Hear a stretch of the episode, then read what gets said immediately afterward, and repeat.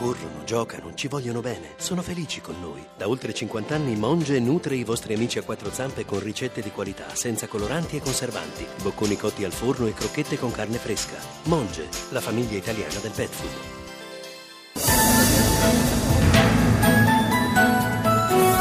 Voci del mattino, la rassegna stampa. Sapete a quanto ammonterebbero i ricavi da contrabbando ed estorsione legati al flusso di migranti e rifugiati? 400 milioni di dollari. È la stima del Corriere della Sera. Buongiorno da Massimo Giraldi, bentornati ovviamente all'ascolto della rassegna stampa. Dunque, scrive il quotidiano diretto da Luciano Fontana, l'assenza di canali d'ingresso legali ha favorito una nuova economia criminale. È inutile cercare un Al Capone nel grande traffico clandestino di questi anni, quello di persone dirette in Italia. Non esiste quel boss perché fra l'Africa e il mare se ne trovano a centinaia, tutti più piccoli del capo mafia di Chicago, ma altrettanto feroci. Una stima del Corriere fissa in almeno 400 milioni di dollari i ricavi da contrabbando ed estorsione legati al flusso di migranti e rifugiati fino al punto di sbarco dalla Libia. Si tratta di un calcolo provvisorio e per difetto, perché non tiene conto delle delle tangenti ai posti di blocco e del lavoro forzato a cui decine di migliaia di persone sono soggette durante il viaggio. Repubblica apre invece con un'altra esclusiva, un'intervista al capo della polizia Franco Gabrielli. Parliamo dei gravissimi incidenti che accompagnarono il G8 di Genova. Fu una catastrofe. Scrive Repubblica. Il capo della polizia, un'infinità di persone subirono violenze che hanno segnato le loro vite. In questi 16 anni non si è riflettuto a sufficienza. E chiedere scusa a posteriori, dice Gabrielli, non è bastato. Gabrielli e le responsabilità di quei giorni al posto di De Gennaro dice mi sarei dimesso. Ed ora siamo alla politica. I centristi dicono addio al PD ma promettono di sostenere il governo fino al termine della legislatura e il leader centrista Alfano a chiarire che la collaborazione con i democratici è arrivata al capolinea. Era Sonia Oranges al GR1 della mezzanotte. Siamo alla stampa. Prima pagina. Ieri l'incontro fra i due. Palazzo Chigi conta su dati economici migliori per favorire il via libera alla manovra. Governo, duello Gentiloni-Alfano. Il Premier, Iusso Soli da approvare entro settembre. Il Ministro senza modifiche non passa. Libero, chi va e chi viene nel centrodestra. Alfano ritrova il quid e torna da Berlusconi. Contatto tra il leader di NCD e il Cavaliere disposto a tutto per far vincere il centrodestra e Angelino che ha appena affossato lo Jussoli di Renzi non si presenta a mani vuote. Salvini si oppone in tutti i modi, una calamità, Maroni tace e forse acconsente. Scrive Fausto Carioti in prima pagina. Silvio Berlusconi non si è limitato all'appello per un centrodestra vasto e inclusivo e Angelino Alfano lunedì non ha fatto solo l'intervista alla stampa pubblicata ieri in cui annuncia che la collaborazione con il PD sia ormai conclusa Lampedusa. Il leader di Alternativa Popolare ha anche avuto un lungo colloquio con il Cavaliere nel quale si è parlato di tutto, dalle elezioni regionali siciliane che si terranno a novembre e soprattutto di quelle politiche previste per la primavera. Il giornale insultato pure dai suoi, psicodramma Alfano. AP esplode e vira a destra, ma neanche Renzi imbarca Angelino, il cavaliere non penso a Maroni Premier. Una pausa con un po' di musica. E chi non li riconosce erano i Queen, Friends Will Be Friends. Auguri intanto a Brian May, cofondatore della band, oggi compie 70 anni. E siamo alla cronaca. Pilastri inadeguati, calcestruzzo con una bassa resistenza, travi senza ancoraggio. Per come erano costruite le palazzine popolari di Piazza Sagnotti ad Amatrice sarebbero crollate anche con scosse di minore intensità. Così Giuseppe Lisi nel corso del GR1 della mezzanotte ci ha raccontato l'ultimo atto della grande inchiesta legata al terremoto che un anno fa ha scosso il centro Italia. Il Corriere della Sera, pagina 16, sisma, 5 indagati per i crolli ad Amatrice. Dai materiali scadenti ai collaudi fuori norma, secondo i PM due palazzine popolari erano abusive. Le vittime furono 19 sotto accusa i responsabili della ditta di costruzione e dell'Ater di Rieti.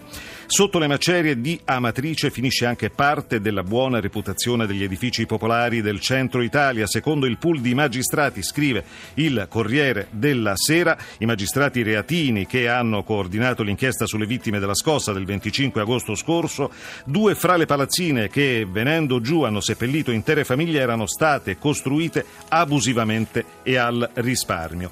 Sentiamo al riguardo le parole del procuratore capo di Rieti Saieva ieri al TG1 delle 20 ce l'abbiamo messa tutta per cercare di, eh, diciamo, di dare una risposta a chi l'attende e, e, ancora ce ne sono tante altre di indagini da concludere. Si è andati un po' a risparmio probabilmente, laddove proprio c'è una responsabilità pubblica le cose appaiono di, di gravità sicuramente maggiore. Altro tema caldo per la cronaca, l'immigrazione, il messaggero di Roma, sbarchi, le ONG non si fermano, nuovo picco di arrivi quasi il 20% in più rispetto allo scorso anno. l'Austria, chiudiamo il Brennero, le navi che portano migranti rifiutano le nuove regole, il sindaco di Rimini così ho sconfitto gli abusivi. Sono 93.284 contro i 79.877, il 16,8% di sbarchi in più rispetto allo stesso periodo dello scorso anno, dal 1 gennaio alla giornata di ieri. Oggi il ministro dell'Interno Marco Minniti scrive ancora il messaggero incontrerà i prefetti. Le ONG sono sulle barricate, contestano il codice di comportamento studiato dall'Italia a cui l'Unione Europea ha dato il via libera. Intanto sul fronte della lotta agli irregolari i sindaci della Riviera Romagnola vincono la battaglia da Milano Marittima a Pinarella di Cervia sono scomparsi i venditori abusivi sulla spiaggia. La verità, il quotidiano di Belpietro, il modello Emilia Romagna, bus gratis per gli immigrati, prezzo triplicato ai disabili. La regione ha modificato i parametri e per gli sconti agli handicappati rendendo i loro spostamenti molto più costosi. I richiedenti asilo, ai quali viene già pagato vitto e alloggio, scorrazzano invece a spese nostre. La cronaca ci porta all'estero, il quotidiano nazionale, pagina 12. Violenze su 547 bambini del coro. Il fratello di Ratzinger sapeva dossier shock, abusi anche sessuali ai danni dei passeri di Ratisbona. Proviamo a leggere Nina Fabrizio. Un numero spropositato di vittime, poi su tutto la coltre del silenzio, quella cappa di omertà che ha permesso che le violenze andassero avanti, si ripetessero per anni. Fanno inorridire i numeri che emergono dal rapporto finale stilato dall'avvocato della diocesi di Ratisbona Ulrich Weber sugli abusi compiuti nel coro del Duomo della città bavrese, il più antico e prestigioso coro di voci bianche del mondo. Tra il 45 e l'inizio degli anni 90 sono almeno 547 i bambini che hanno subito violenze. Lo dice anche l'avvenire, coro di Ratisbona, violenze o abusi su 547 bambini, conclusa l'indagine voluta dalla diocesi su episodi che vanno dal 45 al 92, il rapporto shock in Germania. Sono 67 i casi che riguardano molestie sessuali, i reati sono prescritti tra gli educatori anche Georg Ratzinger. La verità pubblica un eh, corsivo velenoso, il corsivo, pedofilia, sempre a orologeria. Sarebbero 547 in mezzo, secondo il rapporto di un legale incaricato dalla Chiesa i bambini vittime di violenza, anche sessuale, nel coro di Ratisbona per 30 anni diretto dal fratello di Ratzinger. Tra i presunti coinvolti per omesso controllo l'ex prefetto Gerhard Müller, appena congedato da Bergoglio. La pedofilia è una piaga, certe accuse, specie quando, come in questo caso già diffuso, diffuse dieci anni fa paiono un perfetto modo di regolare i conti. Torniamo in Italia, l'emergenza incendi. A Montale, in provincia di Pistoia, le fiamme sono spente, ancora del fumo esce dalla montagna, ma ci fanno sapere che l'incendio è in bonifica e che oramai è sotto controllo.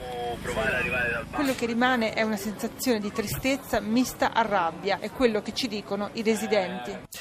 Abbiamo sentito Elena Paba, nostra inviata in Toscana al GR1 della mezzanotte, parlava appunto di incendi.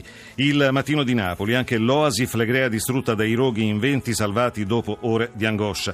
Astroni volontari prigionieri del fuoco, scrive Paolo Barbuto, le fiamme stanno divorando la riserva degli astroni. A rischiare la vita è stato un gruppo di volontari del WWF salvati solo dall'intervento di un Canadair. Roberto Saviano su Repubblica, la mafia del fuoco. Dietro gli incendi non c'è un disegno eversivo o una regia unica, ma una serie di ragioni che mettono lo Stato in ginocchio.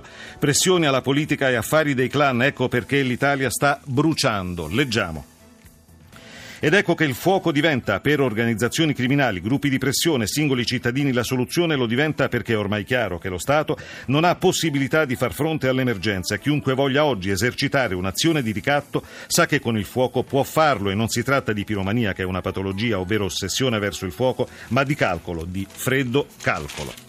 Mafia Livatino dopo Falcone, l'ultimo oltraggio ai giudici eroi, scrive la stampa a pagina 17. Sempre la stampa, lotta alla jihad, terrorismo, l'Italia approva la legge per combattere la radicalizzazione.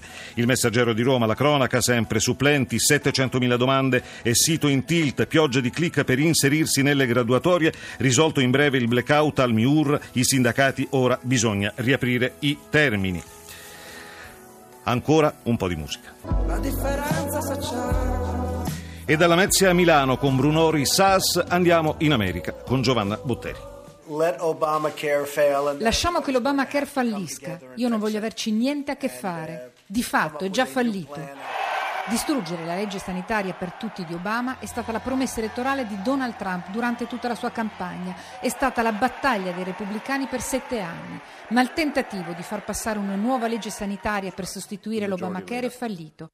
Era appunto Giovanna Botteri che ci raccontava così sempre al GR1 della mezzanotte le ultime novità sull'Obamacare che come titola il Corriere della Sera resiste a Trump.